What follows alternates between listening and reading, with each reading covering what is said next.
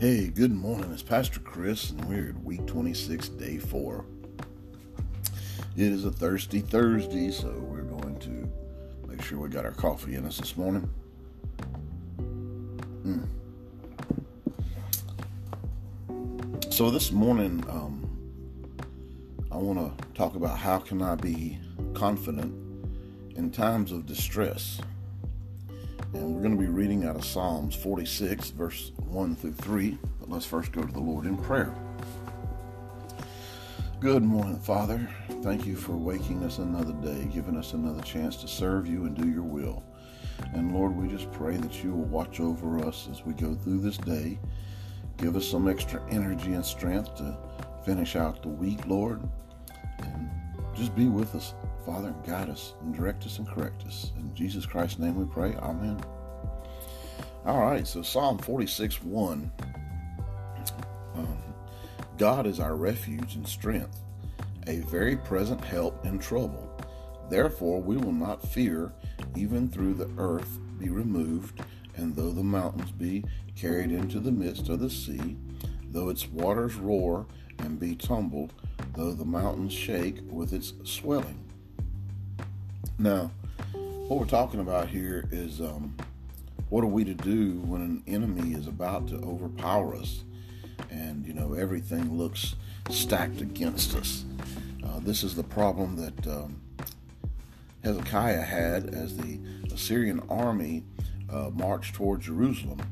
As the Assyrians marched southward through Syria and Israel, fields ripe with fruit and green vegetation and gold with grain lay before them.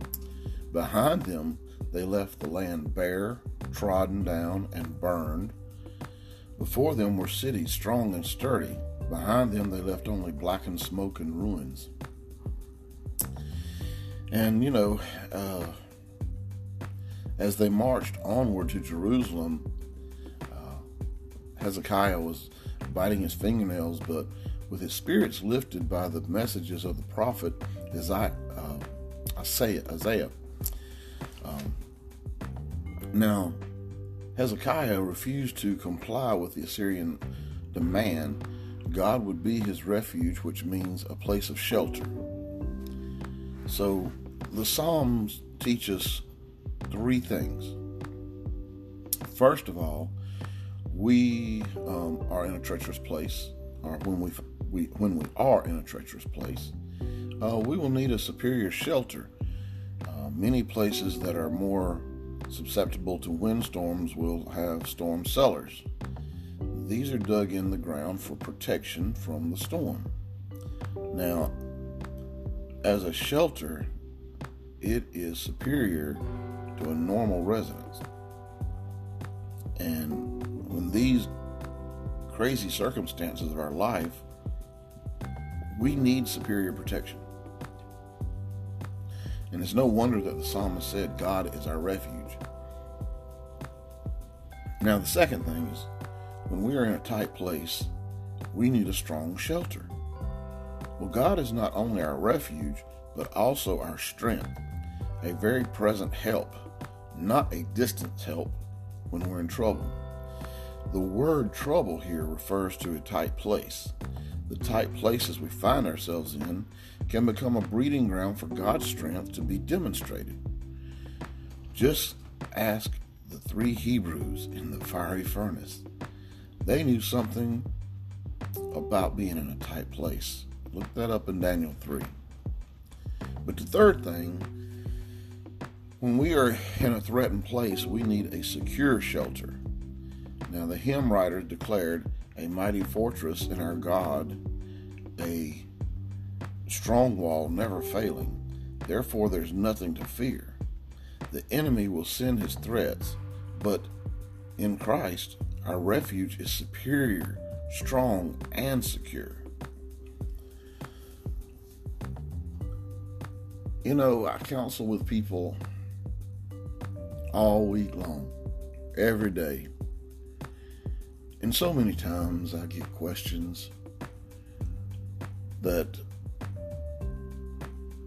there's the answers are so simple, but we just want to complicate them. And nine times out of ten, the answer is trust God. But people don't want to hear that. You know, they want this magic recipe.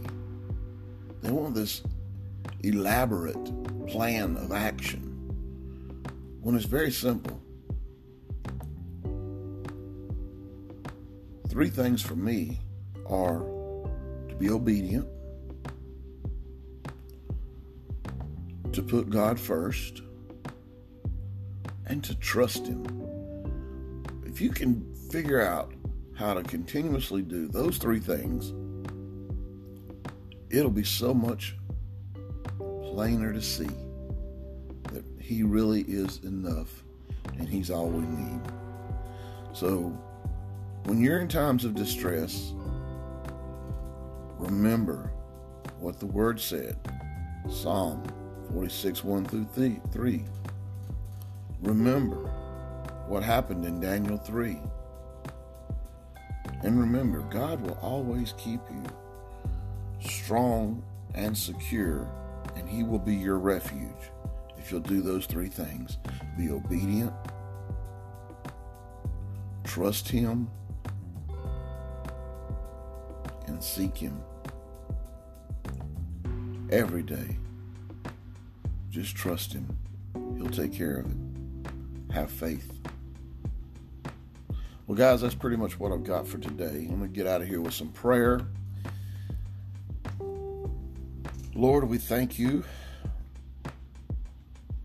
And Lord, we turn over our distress and we turn it into delight in Jesus. We just hand you our stress, our distress, our brokenness, just like a child brings his broken toy to a parent, Lord, we bring all these problems to you. And we just trust you to fix it and to show us what's right and correct us when we're wrong. All this I ask in the mighty, mighty name of Jesus Christ. Amen. Well, guys, I get the fun, fun, fun rest of the day. Uh, it's dentist day with cleaning and several fillings. So, uh, don't know what kind of mood I'll be in for our reflection and prayer tomorrow, but I promise you I'll get up and give her a try.